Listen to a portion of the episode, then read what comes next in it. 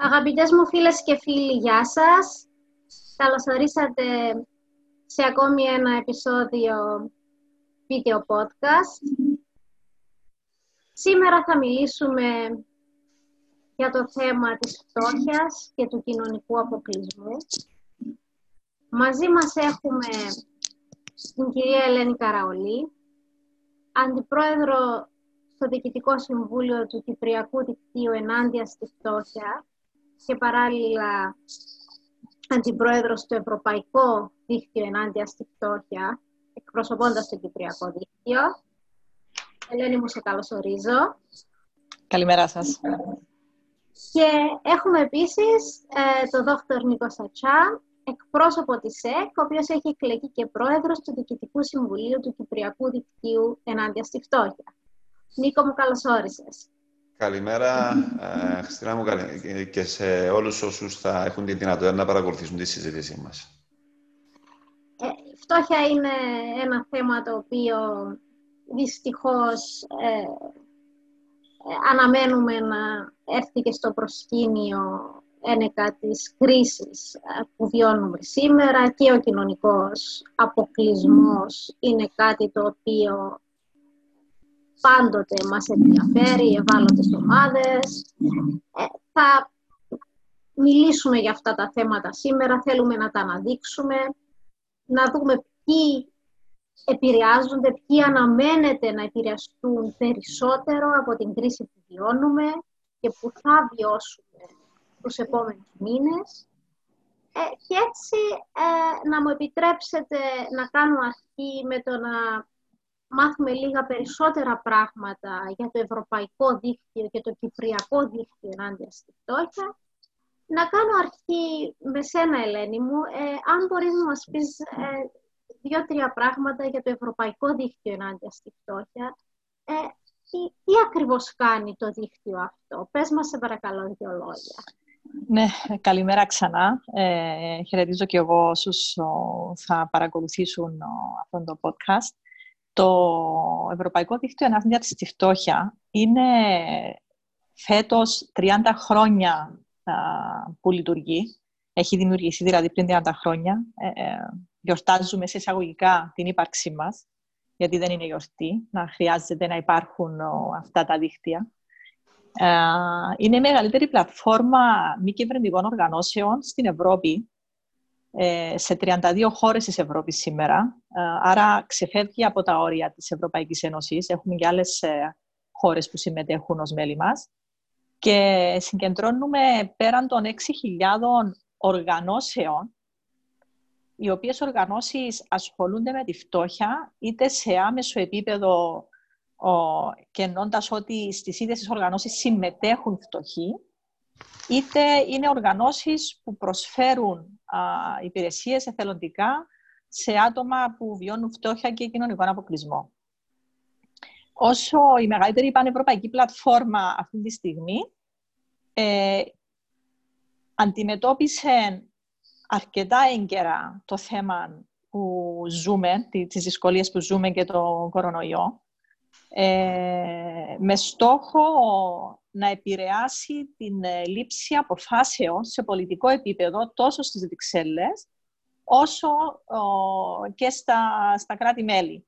Γιατί αντιλαμβάνεστε ότι το, το, το πεδίο εργασίας του Ευρωπαϊκού Δικτύου είναι η Βρυξέλλες, δηλαδή δημιουργία πολιτικής και πολιτικής πίεσης στα θεσμικά όργανα της Ευρωπαϊκής Ένωσης. Είτε αυτό είναι η Ευρωπαϊκή Επιτροπή, το Κοινοβούλιο, ο κάθε επίτροπος ξεχωριστά. Και στη συνέχεια, ασκώντας πίεση από την Ευρώπη, να, να συνεχίσει η πίεση στα, στις, στις χώρες ε, και στα κράτη μας. Ε, δεν ξέρω αν θέλει να προσθέσει κάτι ο Νίκος. Σε ένα μικρότερο, με ένα μικρότερο τρόπο λειτουργεί και το Κυπριακό Δίκτυο. Δηλαδή και το Κυπριακό Δίκτυο αποτελείται από οργανώσεις της κοινωνίας των πολιτών που ασχολούνται με τη φτώχεια και τον κοινωνικό αποκλεισμό. Ε, ε, θα έλεγα ότι στην Κύπρο μέχρι πριν λίγα χρόνια ήμασταν αρκετά τυχεροί, γιατί λέγαμε ότι δεν είχαμε φτωχούς. Δυστυχώς η οικονομική κρίση που βιώσαμε και που μόλις, μπορούσε, μόλις αρχίσαμε να, να βγαίνουμε Ε, τώρα πια μας έχει κατατάξει και εμάς στην κατηγορία των χωρών που έχουμε φτωχούς και έχουμε άτομα που και βιώνουν φτώχεια ή βρίσκονται στο όριο φτώχειας. Είναι, είναι πολύ μικρές οι διαφορές. Ε, και οργανωμένα προσπαθούμε όλες, όλες οι οργανώσεις μαζί μέσα, μέσω από το Κυπριακό Δίκτυο και το Ευρωπαϊκό να πιέσουμε για τη λήψη κάποιων πολιτικών αποφάσεων που να επηρεάσουν προς το καλύτερο τις ε, ζωές των, των ανθρώπων και των συμπολιτών μας. Σαφώς, σαφώς. Ε, και ε, Νίκο μου, πώς συμμετέχει το Κυπριακό Δίκτυο στο Ευρωπαϊκό Δίκτυο ενάντια στη φτώχεια; Ε, καταρχήν, ε, επιτρέψτε μου να, να αναφέρω ότι ενώ είναι τα 30 χρόνια του ε, Ευρωπαϊκού Δικτύου ενάντια στη φτώχεια, έχουμε και εμείς σαν χώρα τα 15 χρόνια μας, γιατί το Κυπριακό Δίκτυο έχει ιδρυθεί το 2005 και σε εισαγωγικά και εμείς γιορτάζουμε τα 15 χρόνια της ύπαρξής μας. Το Κυπριακό Δίκτυο συμμετέχει στο Ευρωπαϊκό σε πολλαπλά επίπεδα. Ε, ε, καταρχήν πρέπει να ξεκαθαρίσουμε ότι υπάρχει μια σειρά από δράσεις στις οποίες συμμετέχουν όλες οι χώρες ε, που είναι μέλη του δικτύου. Μιλούμε για 32 χώρες, δεν μιλούμε μόνο για τις χώρες της Ευρωπαϊκής Ένωσης που είναι μέλη της Ευρωπαϊκής Ένωσης, αλλά μιλούμε για, ε, και για την Νορβηγία, την Ισλανδία, τα Σκόπια, ε, το Ηνωμένο Βασίλειο, οι οποίες ε, συμμετέχουν και αυτές στο δικτύο και με τις αναφορές τους και την δράση τους ε, έχουμε μια όσο το δυνατόν πιο ολοκληρωμένη εικόνα το τι γίνεται σε ευρωπαϊκό επίπεδο ε, με το θέμα της στόχης. Υπάρχουν κάποιοι δείχτες οι οποίοι είναι αποδεκτοί από όλες τις χώρες γιατί ουσιαστικά είναι αποδεκτοί και από την Eurostat που κάνει τις μετρήσεις και μέσα από τις άλλες στατιστικές υπηρεσίες των χωρών καταγράφονται στοιχεία που αφορούν ε, ε, το θέμα της στόχιας. Να εξηγήσουμε, αν θέλετε, ότι ε, θεωρούμε φτωχούς, σχετικά φτωχούς, αυτούς οι οποίοι έχουν εισοδήματα κάτω από το 60% του ε, διάμεσου εισοδήματος.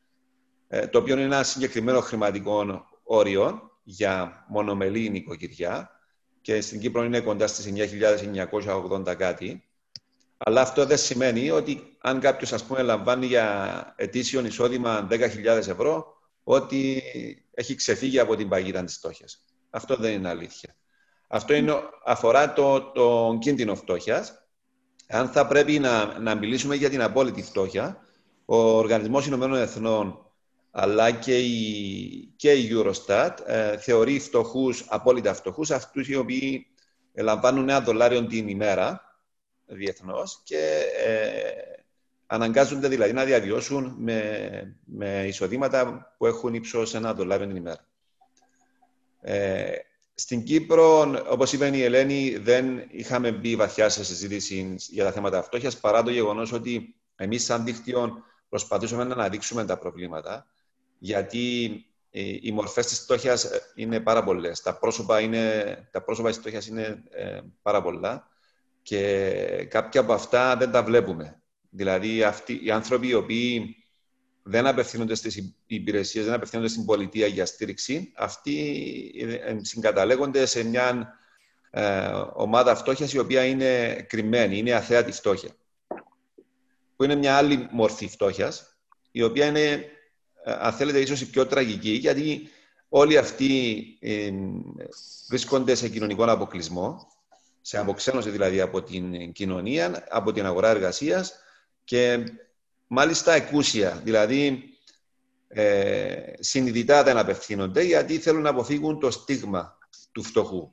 Και αυτό είναι ένα μεγάλο κεφάλαιο, το στίγμα του φτωχού. Όπως ε, τώρα συζητούμε για το θέμα της πανδημίας και λέμε ότι κάποιος ενδεχομένως να θεωρεί τον εαυτό του σε ότι βρίσκεται σε δυσμενή θέση αν είναι φορέας του, του κορονοϊού, για παράδειγμα, σκεφτείτε πόσο χειρότερο είναι να θεωρείται κάποιος ότι είναι φτωχός και να πρέπει να το αποδεχτεί και να πρέπει να μιλήσει γι' αυτό. Κατά συνέπεια, είναι μια τραγική κατάσταση η, η φτώχεια, την οποία αν η πολιτεία δεν ε, λάβει μέτρα για να στηρίξει τους φτωχούς, τότε τα ποσοστά αυξάνονται. Είχαμε πει την περίοδο της οικονομικής κρίσης την Κύπρο να φτάνει σε ποσοστά που είχαν ξεπεράσει το 28%. Δηλαδή, το 2015 που ήταν και η κορύφωση των ποσοστών φτώχειας, είχαμε φτάσει περίπου στο 28%, που είναι ε, ένας τραγικός απολογισμός για την Κύπρο. Αυτή τη στιγμή τα ποσοστά φτώχειας, τα ποσοστά κινδύνου φτώχειας βρίσκονται κοντά στο 23, κάτι, που αν το μεταφράσουμε σε τους αριθμούς σε πρόσωπά, τότε θα λέμε ότι ένας στους τέσσερις είναι φτωχός. Δηλαδή περίπου 200.000 συμπολίτες μας βιώνουν τον κίνδυνο φτώχειας.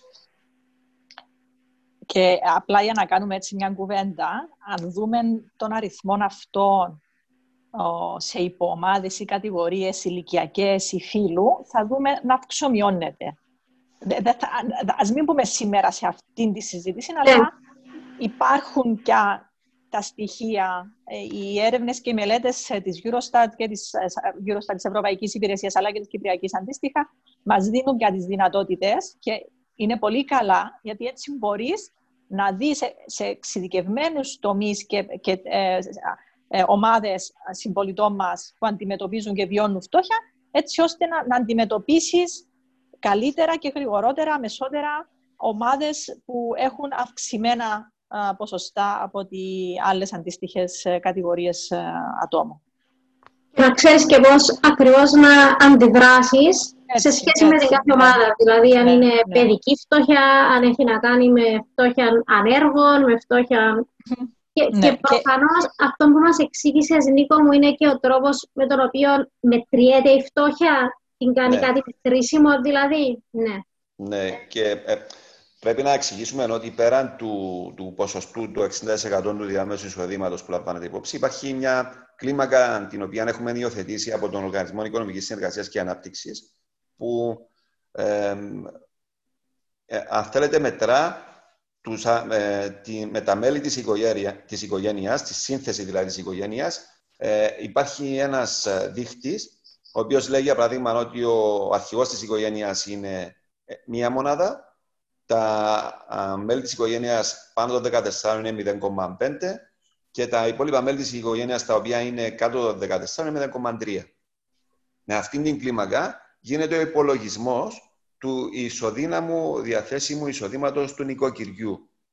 Αυτήν την κλίμακα την έχουμε ε, υιοθετήσει σαν χώρα όσον αφορά και τις μετρήσεις για το ελάχιστο εγκυμένο εισόδημα και μέσα από αυτήν την κλίμακα ε, παρέχεται η εισοδηματική υποστήριξη και πρέπει να πω ότι αυτή η κλίμακα δεν υιοθετείται από όλες τις χώρες της Ευρωπαϊκής Ένωσης. Για παράδειγμα, η κατάσταση στην Ελλάδα είναι πολύ διαφορετική όσον αφορά το εισόδημα κοινωνικής αλληλεγγύης, όπως ονομάζεται, που είναι κάτι αντίστοιχο με το ελάχιστο εγκυμένο εισόδημα.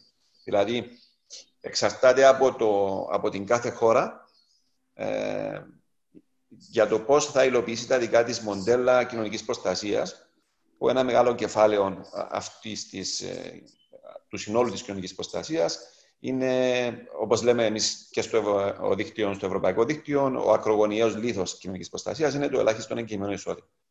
Φυσικά, εμείς στο δίκτυο λέμε ότι η φτώχεια είναι θέμα πολιτικό, δεν είναι απλά κοινωνικό θέμα. Είναι κοινωνικό με, αλλά είναι και πολιτικό, γιατί εξαρτάται πάρα πολύ από τις πολιτικές τις οποίες υιοθετεί μια χώρα ε, για να μετα... μέσα από τις κοινωνικές μεταβάσεις να μειώνει τα ποσοστά φτώχειας. Και η γενικότερη φιλοσοφία των κοινωνικών μεταβάσεων, αν θέλετε ακόμα και η εθνική κοινωνική ασφάλιση, ήταν η μείωση της, ε, της φτώχειας. Ε, ο πολύ γνωστός σε όλους William Beveridge, ο οποίος είχε διαμορφώσει το πλαίσιο της κοινωνικής ασφάλισης στο Ηνωμένο Βασίλειο, από το οποίο είχαν επηρεαστεί πλήστες χώρες της εποχής ε, τότε ε, με τα μοντέλα κοινωνικής ασφάλισης, είχε ως φιλοσοφία την ε, μείωση της στόχιας ε, σε μεγάλο βαθμό. Φυσικά, σε αυτό που δεν είχε υπολογίσει ο Βίλιαμ Πεβερής ήταν κάποιοι παράγοντες οι οποίοι είναι αστάθμητοι, όπως είναι για παράδειγμα την περίοδο όταν είχε περάσει ο νόμος στην Αγγλία, είχαν αυξηθεί τα διαζύγια και επομένως οι, οι μονογονεϊκές οικογένειες, μια παράμετρο στην οποία δεν είχε υπολογίσει και έπρεπε να γίνουν τροποποιήσεις. αυτό που θέλω να πω μέσα από αυτήν τη συζήτηση είναι ότι όλα τα μοντέλα θα πρέπει να υπάρχει μια συνεχής παρατήρηση, ένα observation, το οποίο θα να αναδεικνύει τις παραμέτρους οι οποίες επηρεάζουν και ενδεχομένως τις τρευλώσεις που υπάρχουν σε όλα τα συστήματα, είτε αυτά είναι θεσμικά πλαίσια, είτε είναι, αν θέλετε, παροχή ποιοτικών υπηρεσιών φροντίδας.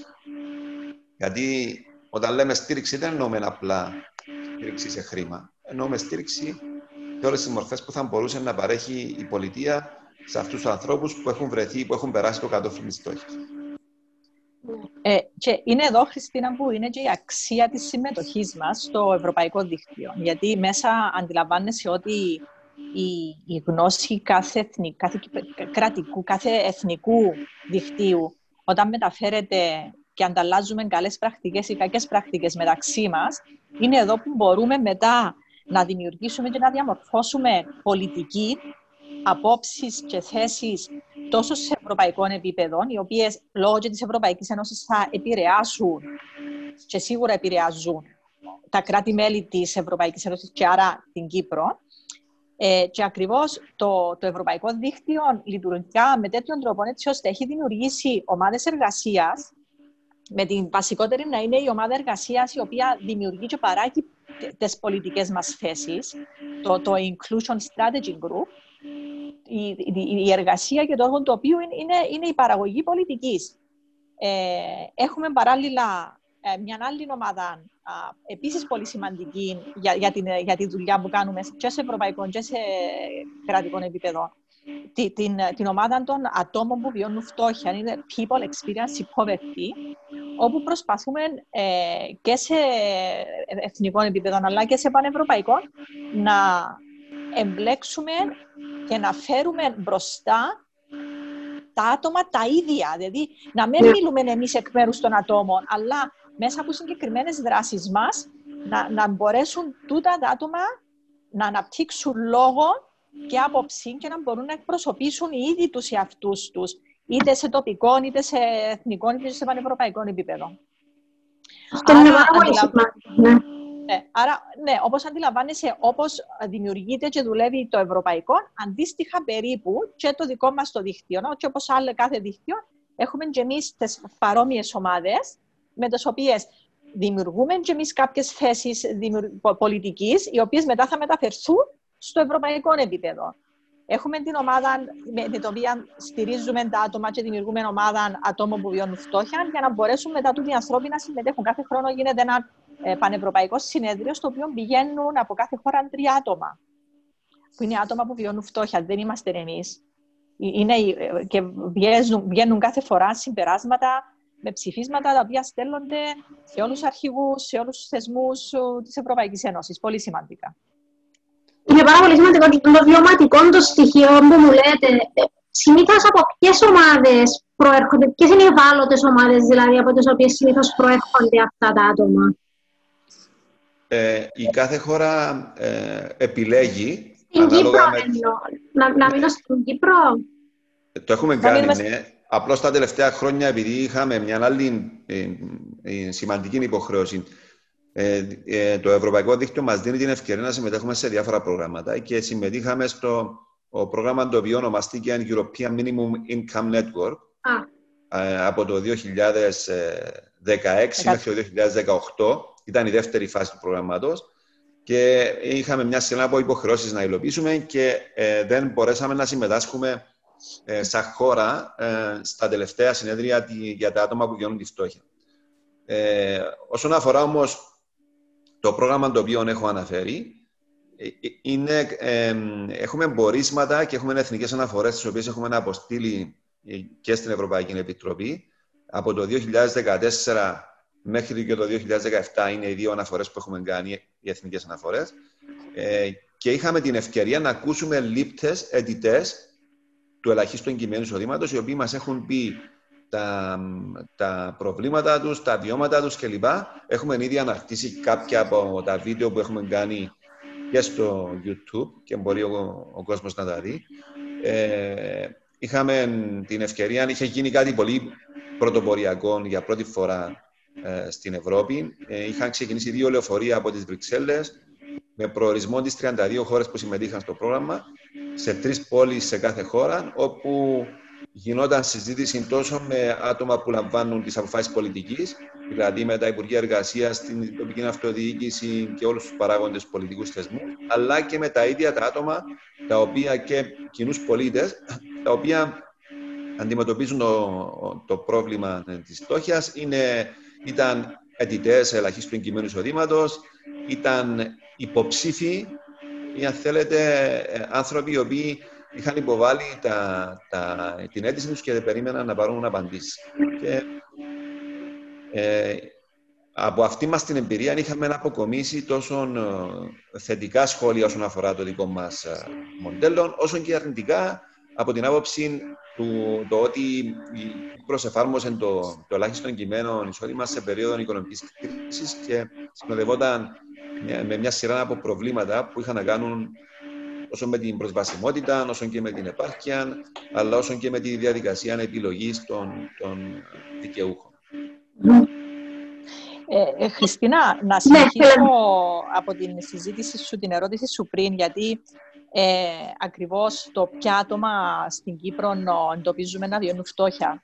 Ε, νομίζω μπορούμε να το συνδέσουμε άμεσα και με το, τις δύσκολες ε, μέρες που βιώνουμε. Βεβαίως, ναι. Ε, τα άτομα που βρίσκονται στο σύστημα, όταν λέω σύστημα εννοώ τα άτομα που είναι λήπτες σήμερα του ελάχιστου εγκύμενου εισόδηματο, σε εισαγωγικά και ε, είναι, είναι ίσως η, η πιο τυχερή, πάλι σε εισαγωγικά αυτή τη στιγμή, γιατί αυτή τη στιγμή, ε, με όλα τα μέτρα που, έχουμε, που βλέπουμε να λαμβάνονται, μόνο από την Κύπρο, από, από όλον τον κόσμο, για περιορισμό της, ε, της μετάδοσης του, του ιού, βλέπουμε ότι ε, τα άτομα ε, που είναι χαμηλό μισθή, τα άτομα που βρίσκονται σε άτυπη εργασία, αν είσαι precarious jobs, δεν ξέρω πώς, πώς να το μεταφράσω αυτό, ίσως ο Νίκο να βοηθήσει, σε, σε επισφαλή, η επισφαλή εργασία επισφαλή, οι οικογένειες με παιδιά, οι μονογονεί, οι ηλικιωμένοι, οι χρόνια ασθενείς, ε, οι πρόσφυγες και οι μετανάστες. Ε, δεν θα αναφέρω τη λέξη αστεγή, γιατί ας πούμε ότι στην Κύπρο δεν έχουμε τους τεράστιους ή τους α, απόλυτους αριθμούς που υπάρχουν σε άλλες χώρες. Είχαμε και στην Κύπρο κάποιους αριθμούς τον τελευταίο καιρό. Τούτοι, τούτοι όλοι οι ανθρώποι, οι συμπολίτες μας, όπως είναι σήμερα η κατάσταση, είναι οι επικίνδυνες ομάδες να πέσουν κάτω από το όριο της φτώχειας. Και είναι εδώ που βλέπουμε ότι και τα μέτρα της ίδιας της κυβέρνησης, είναι εδώ που αν, αν, αν εντοπίσουμε ε, προσπαθούν, όπως, όπως τα, τα πρώτα μέτρα, να αντιμετωπίσουν και να προστατεύσουν τους εργαζομένους. Και ήταν εδώ και η πρώτη η ανακοίνωση που έβγαλε το Ευρωπαϊκό Δικτυάν προ όλους τους προέδρους κρατών και τους προέδρους των θεσμών της Ευρωπαϊκής Ένωσης. Στο πρώτο πράγμα που επικεντρώθηκε ήταν στη συντονισμένη δράση για να σταματήσει η μετάδοση, δηλαδή συντονισμένα να προσπαθήσουν. Ήταν πολύ σημαντικό η, η, η λέξη συντονισμένη. Yeah. Οι συντονισμένες ενέργειες ε, και δεν ξέρω αν τελικά το κατάφεραν ή αν κάθε χώρα αντιδρούσαν. Ήταν να γίνει μετά σε, ε, έτσι ένας απολογισμός. Και ε, γιατί μόνο έτσι θα μπορούσαμε να προστατεύσουμε τις ομάδες που πιο πολύ κινδυνεύουν από τον, από τον ιό. Δηλαδή, φτωχοί, κακά τα ψέματα, τα άτομα που δεν έχουν να αγοράσουν ε, αντισηπτικά ή, ή θέματα υγιεινής, ναι, κινδυνεύουν πιο πολύ. Τα άτομα που δεν έχουν νερό, λέμε να πλένουμε τα χέρια μας. Όταν δεν έχεις πρόσβαση σε νερό, μην βλέπουμε εμάς στην Κύπρο, που είμαστε ένας μικρός τόπος και είναι πιο εύκολο να ελέγξουμε κάποια πράγματα. Μιλούμε για χώρες στην Ευρωπαϊκή Ένωση που έχει, έχει νοικοκυριά που δεν έχουν πρόσβαση σε νερό, σε ηλεκτρισμό. Έτσι. Λοιπόν, και ε, επίσης, ε, το δεύτερο πράγμα που ζήτησε το, το Ευρωπαϊκό Δίκτυο ε, ήταν να, να γίνουν οι δράσεις έτσι ώστε ε, να προστατεύσουμε τους χαμηλό, τους χαμηλόμισθους, τους εργαζόμενους με χαμηλό μισθό και να μην, τους, να μην επιτρέψουμε να πάνε στην ανεργία, να μην χάσουν το εισόδημα τους. Είτε παρέχοντας τους ε, και επεκτείνοντας το θεσμό του ελάχιστου εγκυμένου εισοδήματος, όπως ανέφερε ο Νίκος πιο πριν, είτε τώρα βλέπουμε χώρες που άρχισαν να σκέφτονται την εισαγωγή ε, του βασικού μισθού. Ακριβώ για να προστατεύσουν και να, να, να μα μιλήσει, αν έχουμε χρόνο, ο Νίκο, για τη διαφορά του βασικού κατώτατου που τον. Του εθνικού κατώτατου μισθού. Ναι. Λοιπόν, γιατί στην Κύπρο έχουμε και έναν ιδιαίτερο θέμα. Στην Κύπρο δεν έχουμε κατώτατο μισθό. Και τούτο ε, είναι, ε, είναι πολύ δύσκολο και ε, πολύ κρίσιμο σε τούτη την ειδικά την περίοδο. Η έλλειψη κατώτατου μισθού είναι πολύ κρίσιμο. Και επίσης το, το Ευρωπαϊκό Δίκτυο καλεί τα κράτη-μέλη και, τις, και τους ίδιους τους θεσμούς να προστατεύσουν ε, όσους είναι ήδη σε κίνδυνο, που είναι οι ομάδες που ανέφερα πιο πριν. Ναι. Ναι, Νίκο, συγγνώμη, ναι. Ε, απλά ήθελα να προσθέσω ή αν θέλετε να, να ξεκαθαρίσουμε κάποιες βασικές ορολογίες για να αντιλαμβάνεται και ο κόσμος περί πρόκειται. Γιατί είναι εντελώς διαφορετική η θεωρία που αφορά το ελάχιστο εγγυημένο εισόδημα με τη θεωρία του βασικού εισοδήματος και τη θεωρία του εθνικού κατώτατου μισθού. Είναι τρεις διαφορετικές θεωρίες. Όσον αφορά το, το, το ελάχιστο εγγυημένο εισόδημα, να πω πολύ απλά ότι ε, είναι γενικότερα αποδεκτό από όλες τις χώρες της Ευρωπαϊκής Ένωσης, γιατί όλες τώρα έχουν ένα σύστημα, ένα μοντέλο το οποίο διαφέρει το, από η μια χώρα στην άλλη σε πολύ μεγάλο βαθμό, αλλά βασίζεται στην γενικότερη αρχή, η οποία ε, λέει ότι οι άνθρωποι οι οποίοι βρίσκονται ε, στο έσχατον, ε, στην έσχατη ανάγκη θα πρέπει να υποστηρίζονται από το κράτος μέσα από κάποιες προϋποθέσεις και λαμβάνει υπόψη του τρεις πυλώνες που είναι η εισοδηματική υποστήριξη, είναι η παροχή ποιοτικών υπηρεσιών φροντίδας για ηλικιωμένους, για παιδιά κλπ. Υγείας και η ενεργοποίηση. Και όταν λέμε ενεργοποίηση, εννοούμε την ένταξη των λιπτών στην αγορά εργασίας αφενός και, και την ένταξη στην κοινωνία αφετέρου. Δεν, η ενεργοποίηση είναι μια ορολογία που αφορά μόνο την αγορά εργασίας. Γι' αυτό είχαμε μιλήσει και προηγουμένως και για τον κοινωνικό αποκλεισμό. Όσον αφορά το, το βασικό εισόδημα, το οποίο αναφέρθηκε η, η Ελένη, είναι μια εντελώς ε, διαφορετική θεωρία, η οποία ε, λέει ότι όλοι οι πολίτες μιας χώρας θα πρέπει να λαμβάνουν έναν εισόδημα χωρίς προϋποθέσεις, χωρίς συνεισφορές, χωρίς οποιασδήποτε προϋποθέσεις για να μπορούν να επιβιώσουν. Γι' αυτό επανέρχεται τώρα στη συζήτηση, γιατί μέσα από αυτή την εξέλιξη που αφορά την πανδημία και τις προεκτάσεις οι οποίες, τις κοινωνικές προεκτάσεις οι οποίες ε, θα αντιμετωπίσει η Φίλιος, θα πρέπει να βρεθεί ένας τρόπος για να μπορούν οι άνθρωποι να ζήσουν αξιοπρεπώς, τουλάχιστον αξιοπρεπώς. Ε, το βασικό εισόδημα εφαρμόστηκε σε κάποιες χώρες, όμως πρέπει να πω ότι με τα στοιχεία των μελετών που υπάρχουν αυτή τη στιγμή, το κόστος είναι τεράστιο για να μπορεί να εφαρμοστεί. Αν θέλετε, για να καταλάβετε περί πρόκειται, για παράδειγμα στο Βέλγιο για να εφαρμόσουν ε, βασικό εισόδημα θα μιλούσαμε για ένα ε, κόστος το οποίο φτάνει στο 26% του ΕΠ ε, ενώ για να διορθώσουν το ελάχιστο εγγυημένο εισόδημα στο Βέλγιο, φτάνοντας το, στο ύψος που αφορά το ελάχιστο όριο τη φτώχεια, ε, θα ήταν περίπου ένα επιπρόσθετο κόστος κοντά στο 3% του ΑΕΠ. Ε, οι διαφορές είναι τεράστιες. Όσον αφορά το θέμα του, του εθνικού κατώτατου μισθού, ε, ναι, θα πρέπει να πω ότι όντως εμείς, σαν χώρα, έχουμε μια αναχρονιστική νομοθεσία η οποία ουσιαστικά είχε ε, θεσπιστεί την περίοδο της απεικιοκρατίας. Ήταν ένα ε, σχέδιο των Άγγλων και αρχικά υπάρχει φυσικά το, το αρχικό νομοσχέδιο τότε των Άγγλων. Ε, καλύπτει μόνο 7 επαγγέλματα και προσθεθήκαν το 2012 ακόμα δύο επαγγέλματα που είναι οι καθαρίστρες και η φρουρή ασφαλείας. Δηλαδή συνολικά ε, 9 επαγγέλματα. Αυτό από μόνο του δημιουργεί μια σειρά από προβλήματα, από στρεβλώσεις τόσο όσον αφορά ε, την ίδια την αγορά εργασίας, γιατί δημιουργεί εργαζόμενους ε, δύο ταχυτήτων, αλλά επίσης δημιουργεί έναν άλλο κοινωνικό φαινόμενο, το οποίο είναι πολύ σοβαρό στη χώρα μας και ονομάζεται οι φτωχοί εργαζόμενοι. Οι άνθρωποι δηλαδή οι οποίοι εργάζονται, αλλά λαμβάνουν εισοδήματα πολύ πιο κάτω από το όριο της σχετικής φτώχειας και έτσι αναγκάζονται να διαβιώνουν ε, σαν φτωχοί. Είναι, ε, είμαστε από τις λίγες χώρες που το, το μοντέλο του ελαχίστου εγκυμένου εισοδήματος καλύπτει, συμπληρώνει, αν θέλετε, ε, εισοδήματα ε, για τους φτωχούς εργαζόμενους. Αυτό όμως μπορεί να θεωρηθεί ε, καλό, αλλά και κακό, καθώς παρέχει τη δυνατότητα στον κακό εργοδότης σε εισαγωγικά να πληρώνει, ή αν θέλετε, του δίνει το άλοθη για να πληρώνει με μισθό κάτω από το όριο της σχετικής στόχη. Ε, όταν ε, σήμερα ο, ο εθνικός κατώτατος είναι το αρχικό 876 ε, ευρώ ε, και υπάρχουν μισθοί οι οποίοι είναι 500, 600 κλπ. Καταλαβαίνετε ότι αποδεχόμαστε δηλαδή σαν χώρα να έχουμε φτωχούς εργαζόμενους. Σε αριθμούς τώρα, θα θέλω να κάνω μια μικρή αναφορά για το που είχαμε φτάσει. Είχα, με βάση τις αναφορές του, του European Social Policy Network, είχαμε φτάσει στο 9,2% των εργαζομένων, με βάση τα στοιχεία που έχουμε.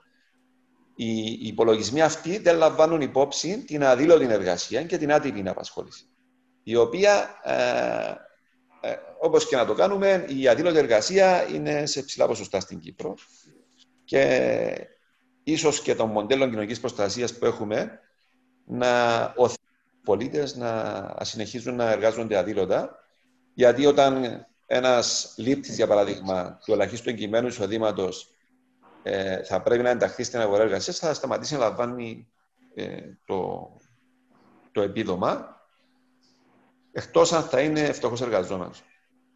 Αυτό από μόνο του δημιούργησε πάρα πολλά προβλήματα και τις λεγόμενες παγίδες φτώχειας. Ναι. Δηλαδή, σαν βασική αρχή και, το, και στο τι υπάρχει στις υπόλοιπες χώρες είναι ότι πρέπει να εφαρμόζεται αρχικά εθνικός κατώτατος μισθός και στη συνέχεια μοντέλα ελαχίστου εγκυημένου εισοδήματος. Ναι. Αυτό θα ήταν και το ερώτημα μου, ακριβώς. Ναι. Απλά να πω ότι όταν ε, ένα στοιχείο πολύ σημαντικό. Όταν το 1999 το Ηνωμένο Βασίλειο εφάρμοσε ε, εθνικών κατώτατων μισθών, το National Minimum Wage όπως το είχαν ονομάσει, είχε μειωθεί το ποσοστό φτώχειας σε ποσοστό πολύ σημαντικό που είχε φτάσει κοντά στο 20% και ειδικά στις γυναίκες. Ε, σκεφτείτε ε, τι σημαίνει για μια χώρα όπως είναι η Κύπρος να αποφασίσουμε τελικά ότι θα υλοποιήσουμε εθνικών κατώτατων μισθών. Ναι. Ελένη, μου ήθελες κάτι να προσθέσεις; Ε, εγώ ένα, ένα βάλω στη συζήτηση, ίσως θα είναι και η τελευταία μας κουβέντα, μια, μια άλλη παράμετρο τόσο των, τόσο των δράσεων του δικτύου, όσο και της κατάστασης που βιώνουμε. Ε, το όνομα του δικτύου μας είναι ε, Κυπριακό Δίκτυο Καταπολέμησης της Φτώχειας και του Κοινωνικού Αποκλεισμού. Ε, δυστυχώς, πάλι μέσα από τις ε, μελέτες και τις ε, εργασίες και τους αριθμούς φαίνεται ότι τα άτομα που βιώνουν φτώχεια είναι και κοινωνικά αποκλεισμένα. Και ιδιαίτερα σε μια περίοδο που ζητούμε ε, και εμείς ήδη το, το λεγόμενο social distance, δηλαδή των, των κοινωνικών απομάκρυνση ακριβώς για να περιορίσουμε τη μετάδοση του ιού, του ιού ε, οι ευάλωτες ομάδες του πληθυσμού μας, που ούτως ή άλλως ήταν αποκλεισμένες, οι ηλικιωμένοι μας που δεν έχουν access, δεν έχουν πρόσβαση ε, σε, πέραν της απλής τηλεόρασης ή σε μια εφημερίδα, ε, έχουμε τώρα ένα μεγαλύτερο βάρος ευθύνης να βρούμε τρόπους έτσι ώστε να, να μην νιώσουν απομονωμένοι ε, και να περιορίσουμε όχι να πάμε να τους δούμε, αλλά με κάποιους άλλους τρόπους να, τους, να, να, να, να κάνουμε τους ανθρώπους και όλους μας, ακόμα και εμείς είμαστε στην τρίτη εβδομάδα ως κράτος που βιώνουμε πια ε, έναν περιορισμό. Ε, αρκετοί από εμάς ακόμα πηγαίνουμε μερικώς ή όχι στις δουλειές μας, ανάλογα με τους εργοδότες μας. Έχει άτομα όμως που από την πρώτη ημέρα είναι στο σπίτι. Ειδικά ηλικιωμένοι, εγώ ξέρω, ας πούμε, οι γονείς μου έμπουν 10 του Μάρτη που δεν κυκλοφόρησαν. Και πολλοί άλλοι. Άρα, ε, οφείλουμε ως κράτος και ως οργανώσεις να δούμε με ποιους τρόπους, ε, είτε μέσω κάποιων μικρών τηλεοπτικών σποτ ή κάποιων προγραμμάτων, ε, ακόμα και συμβουλευτική μέσω τηλεόρασης, εγώ λέω. Δεν είμαι ψυχολόγο, ε, σπουδάσα νομικά, αλλά αν, αν μπορούσαμε να μιλήσουμε με κοινωνικούς λειτουργούς, με, με, με κοινωνιολόγους, να δούμε με ποιον τρόπο η τηλεόραση έχει μεγάλη δύναμη αυτή τη στιγμή και πρέπει να εκμεταλλευτούμε και την τηλεόραση και το ράδιο ε, για να δώσουμε κάποια στήριξη και κάποια ενθάρρυνση. Και δεν ξέρω, Νίκο, δεν έτυχε να το συζητήσουμε, αλλά ε, ο τρόπος που κάποια, κάποιοι δημοσιογράφοι, κάποια μέσα α, αναφέρονται σε ειδήσεις με κάποιους βαρύγδουπους έτσι, λέξεις και τίτλους, ε, είμαστε τρομαγμένοι, είμαστε, ε, έχουμε ένα φόβο, ας μην τρομαζούμε περισσότερο. Και πρέπει να επίσης να σκεφτούμε και τα άτομα που ε, λόγω διάφορων άλλων προβλημάτων αντιλαμβάνονται ακόμη πιο έντονα τον κίνδυνο και τον φόβο. Άρα πρέπει να, πρέπει να, να, να προσέξουμε. Ναι, ε, σε σχέση με το τελευταίο, είναι αλήθεια ότι ε, πολλές φορές ακούμε τις ειδήσεις από το ένα κανάλι στο άλλο, βλέποντας ότι βρισκόμαστε σε... Ε, ή, ή κάποιες ανακοινώσεις ότι είναι πολεμικά ανακοινωθέντα. Ναι. Ε, δυστυχώς. Και αυτό, όπως είπε και η Ελένη, τρομοκρατεί ε, τον κόσμο ε, και ειδικά αυτούς οι οποίοι είναι αποξενωμένοι. Όλοι έχουμε πρόσβαση στην τηλεόραση τουλάχιστον. Μπορεί κάποιοι, ειδικά ε, άτομα τρίτης ηλικίας, να μην έχουν πρόσβαση στο διαδίκτυο. Έτσι, αλλά έτσι, στην τηλεόραση ε, όλοι έτσι. έχουν πρόσβαση. Σίγουρα, σίγουρα. Που ήθελα να προσθέσω σε σχέση με την κατάσταση την οποία βιώνουμε ε, είναι ε, το γεγονός ότι με βάση τα στοιχεία της Διεθνής Οργάνωσης Εργασίας θα έχουμε ανατινηφίλιο μια μεγάλη απώλεια θέσεων εργασίας. Έτσι. Και επειδή και από τα στοιχεία που έχουμε διαχρονικά ε, σε όλες τις στατιστικές υπηρεσίες, τη μεγαλύτερη κίνδυνο ε, φτώχειας αντιμετωπίζουν οι, οι ανέργοι, γιατί η φτώχεια και η εργασία έχουν, είναι ε, ε, ορολογίες αλληλένδετες. Ε, το 41% των, των ανέργων στην Κύπρο πριν από αυτήν την κατάσταση ε, αντιμετωπίζαν τον κίνδυνο φτώχειας. Σκεφτείτε τι θα γίνει μετά ε, τη λήξη αυτής της κατάσταση, που μιλούμε ε, ότι είχε μιλήσει το, το ILO για 1,25 εκατομμύρια θέσεις εργασίας που, που, θα χαθούν. Ναι, αν σκεφτούμε, Νίκο, ότι είμαστε μια χώρα που εξαρτάται από τον τουρισμό, Σήμερα δεν ξέρουμε πότε θα ξαναλειτουργήσουν, αν θα ξαναλειτουργήσουν φέτος τα ξενοδοχεία μας με ξένους, με, με μη Κυπρίου. Οπότε καταλαβαίνει, ο Νίκος έχει, ναι, έβαλε ε, μια το, παράμετρο πολύ σημαντική. Το πλήγμα της, ε, της οικονομίας έχει άμεση σχέση με, την, ε, με το θέμα της φτώχειας.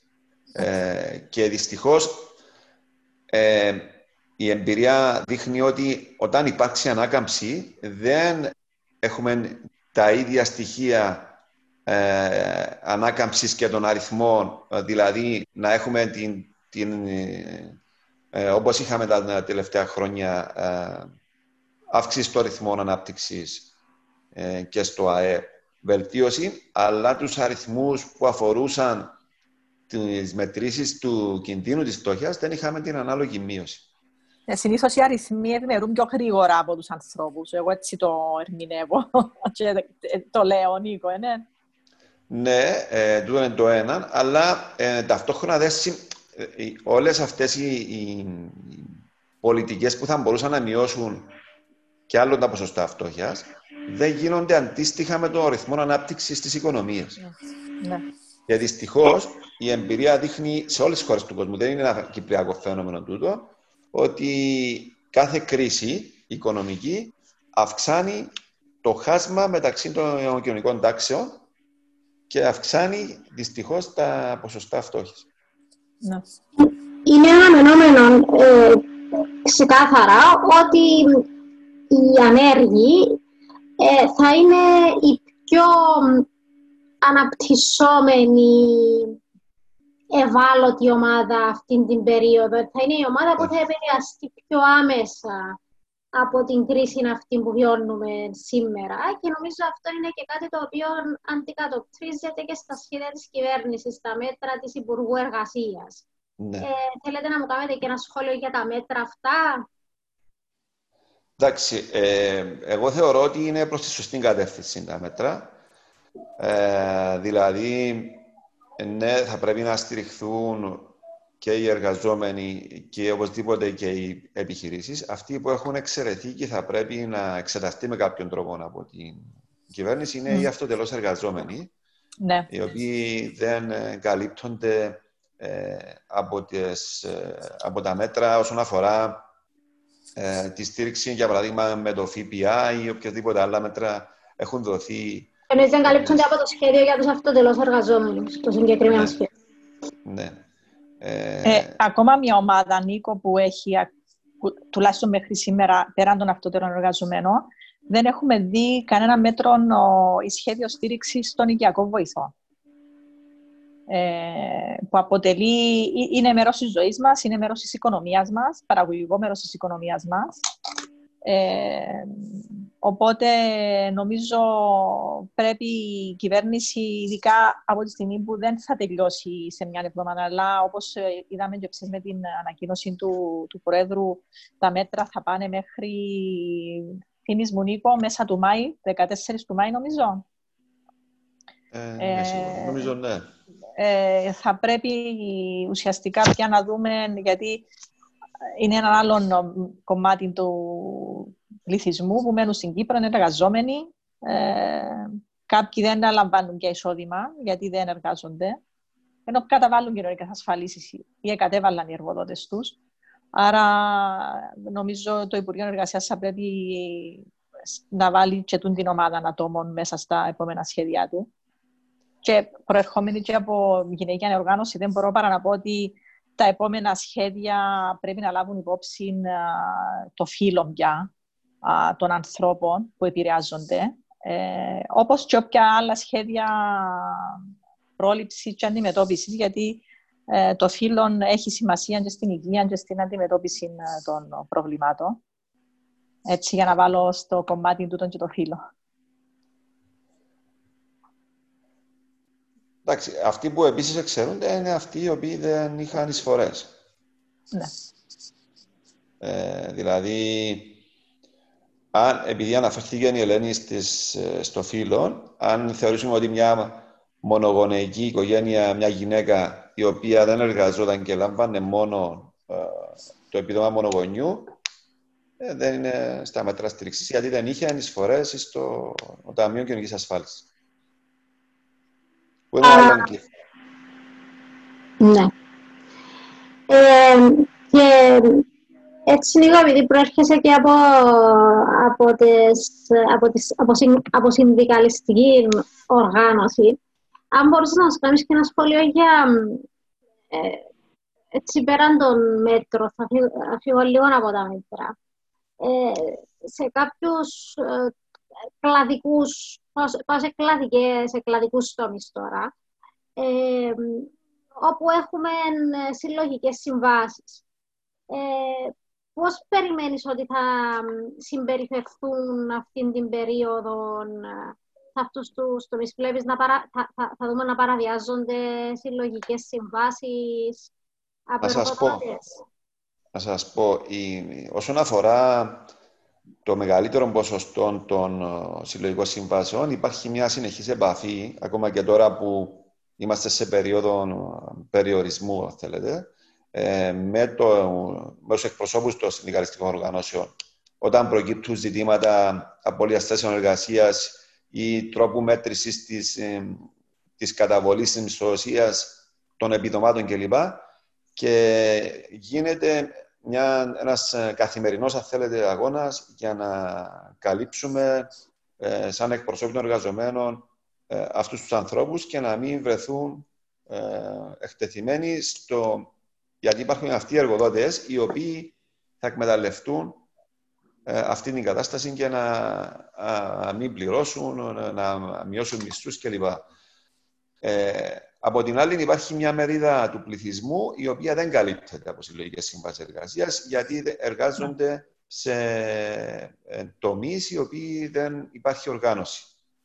Αυτοί δυστυχώς είναι οι πιο εκτεθειμένοι και πολύ εύκολα ένας εργοδότης μπορεί να, να τερματίσει τις υπηρεσίες κάποιου ε, ειδικά σε αυτήν την περίοδο, λέγοντας ότι όχι απλά έχει μειωθεί ο κύκλος των εργασιών μου, ε, δεν υπάρχει αντικείμενο απασχόλησης, άρα ε, δεν μπορώ να συνεχίσω να σε απασχολώ.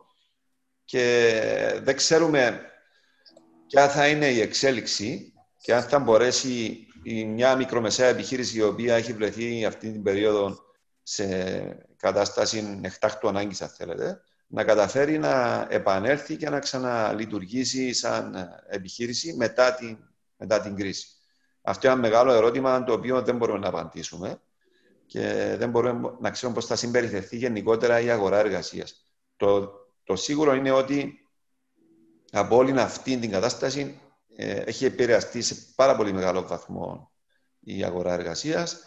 Έχουν επηρεαστεί οι επιχειρήσεις και προφανώς, ναι, ε, οι εργαζόμενοι ε, έχουν επηρεαστεί και έχουν βρεθεί σε έναν αδιέξω, αν θέλετε, ειδικά κάποιοι τομείς οι οποίοι δεν ξέρουμε πώς θα λειτουργήσουν και αν θα καταφέρουν να επανέλθουν.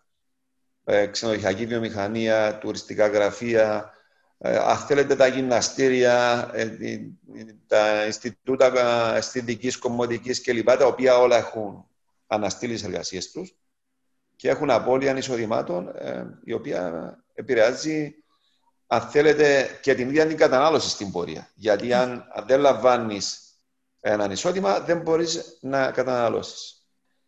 κατά συνέπεια, η, η πρώτη προτεραιότητα που θέτουν οι, οι συνδικαλιστικές οργανώσεις αυτή την περίοδο είναι η όσο το δυνατό περιορισμένη απώλεια θέσεων εργασίας μέσα στα πλαίσια της διαβούλευσης και της διαπραγμάτευσης μεταξύ των εργοδοτών και των εργαζομένων και εκεί που χρειάζεται με την παρέμβαση του Υπουργείου Εργασίας γιατί ενδεχομένως ε, να χρειαστεί και χρειάζεται να απευθυνόμαστε στη Μεσολαβητική Υπηρεσία του Υπουργείου Εργασίας για να έχουμε ε, προτάσεις ε, οι οποίες θα έχουν ως στόχο το γενικό καλό και όχι την, την ε, εξυπηρέτηση με συμφερόντων ε, που αφορούν κυρίως τα κέρδη.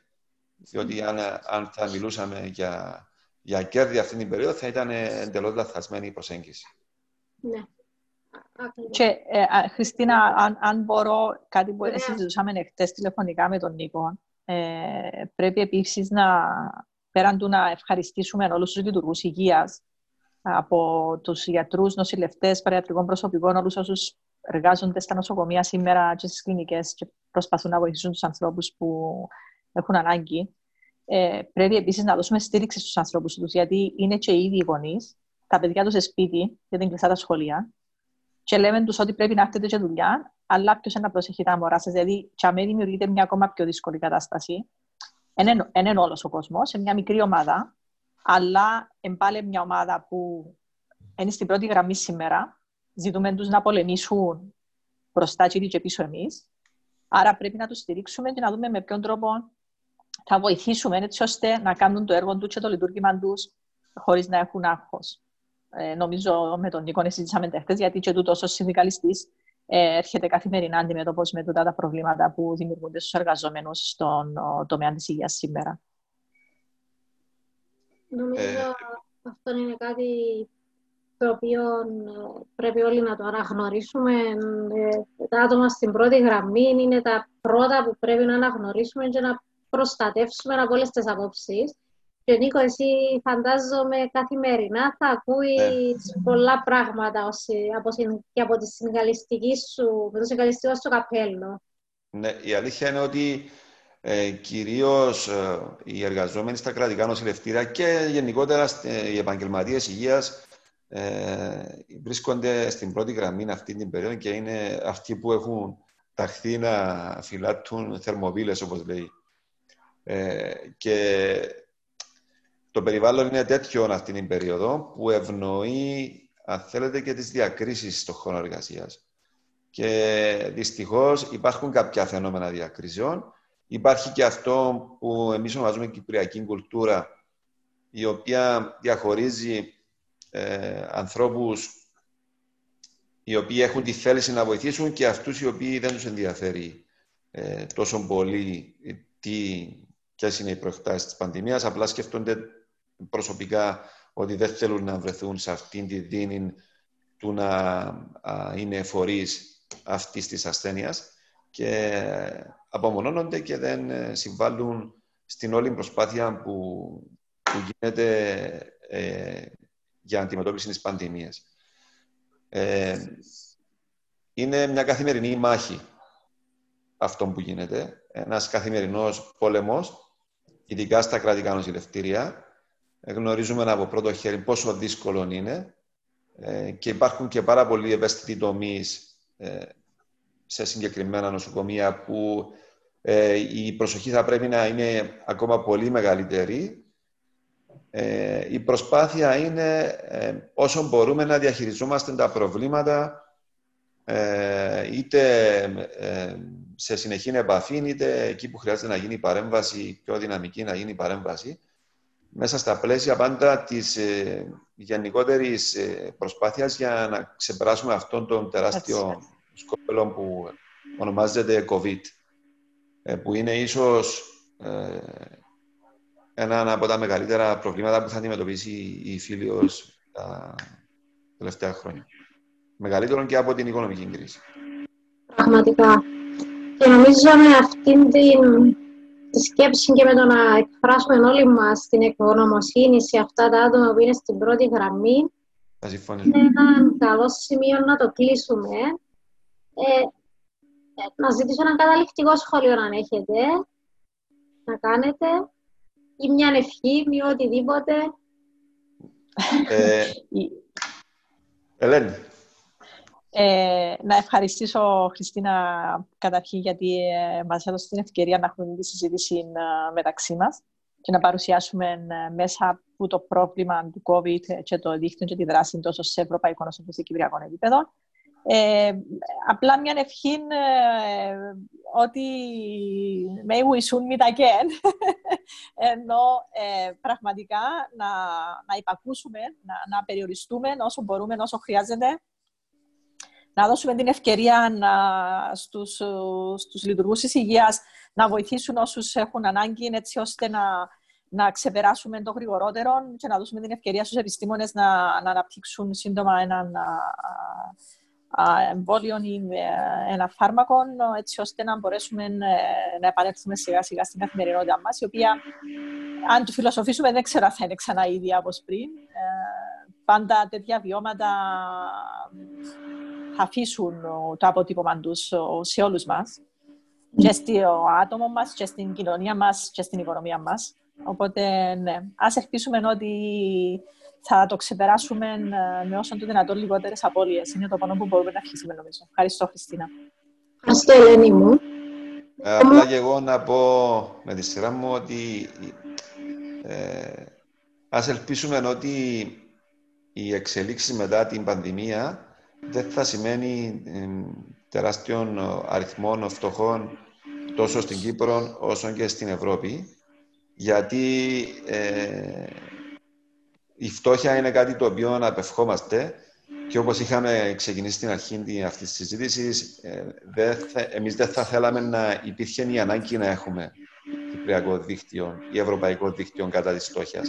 Αν ζούσαμε σε ένα, έναν κόσμο εντελώς διαφορετικό, έναν ε, έναν κόσμο τον οποίο εμείς θα είχαμε ε, σκεφτεί το πώς θα ήταν όσο το δυνατόν πιο ιδανικός, δεν θα υπήρχε φτώχεια. Ε, ε, αν σκεφτούμε ότι έναν πολύ μικρό ποσοστό πλουσίων του πλανήτη κατέχουν το περισσότερο από το 60% του παγκοσμίου ΑΕΠ, τότε είναι κάτι το οποίο είναι πολύ εφικτό να γίνει, να μην υπάρχει φτώχεια. Το θέμα είναι να υπάρχει θέληση από όλους. Ελπίζουμε ότι η πανδημία δεν θα δημιουργήσει περισσότερους στοχούς. Μακάρι. Ε, Ελένη μου, Νίκο, να σας ευχαριστήσω πάρα πολύ ε, που μας ε, διαφωτίσατε για αυτό το θέμα. Ε, όντως, μακάρι να μην ε, ανεβούν στο βαθμό που περιμένουμε τα ποσοστά φτώχειας, η ανεργία και όλα αυτά και μακάρι ε, η επαύριο της κρίσης να μας βρει αλληλέγγυους ε, και να βρει και την οικονομία μας ζωντανή και να μπορεί να αντεπεξέλθει όλα αυτά τα οποία αναμένουμε δυστυχώς ότι θα φέρει.